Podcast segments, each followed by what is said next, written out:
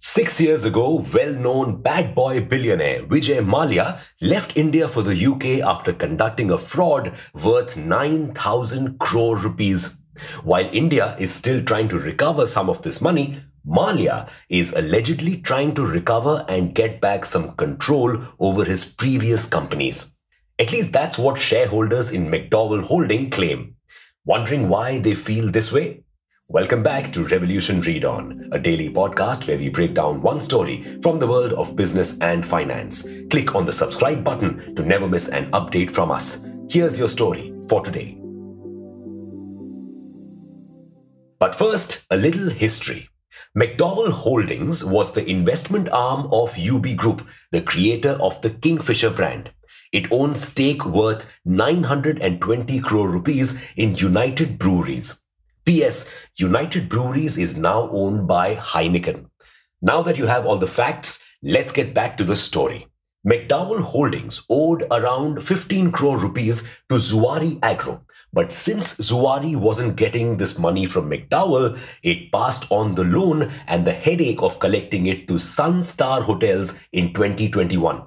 Not only did Sunstar take on this loan, it loaned another 1.5 crore rupees to the company in 2022. But McDowell was unable to pay the previous and the current loans, so off went Sunstar to insolvency court. Now, insolvency proceedings mean either the company would be liquidated, all its assets would be sold off, or some other company would take it over by paying off some of the debt amount or the company's net worth.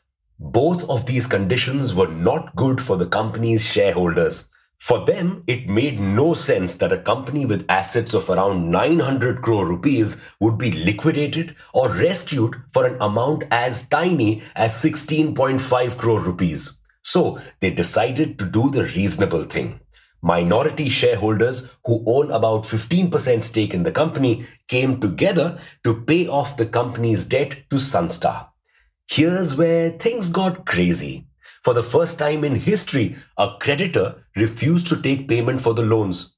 No, Sunstar wanted the insolvency proceedings to go through. That's when investors felt ki dal mein kuch kala hai. They think this is Vijay Mallya's way of getting control of the company back. Uh, how? They feel Mallya wants another company to come and rescue McDowell, and then he could merge with that company or wrest control of McDowell from it and get stake in United Breweries. In fact, this isn't something new. Promoters often use related parties or connected companies to buy back their company for much cheaper during insolvency proceedings. Just look at the IDBI Bank Siva Industries case. Siva Industries had borrowed 5,000 crore rupees, which it failed to pay back.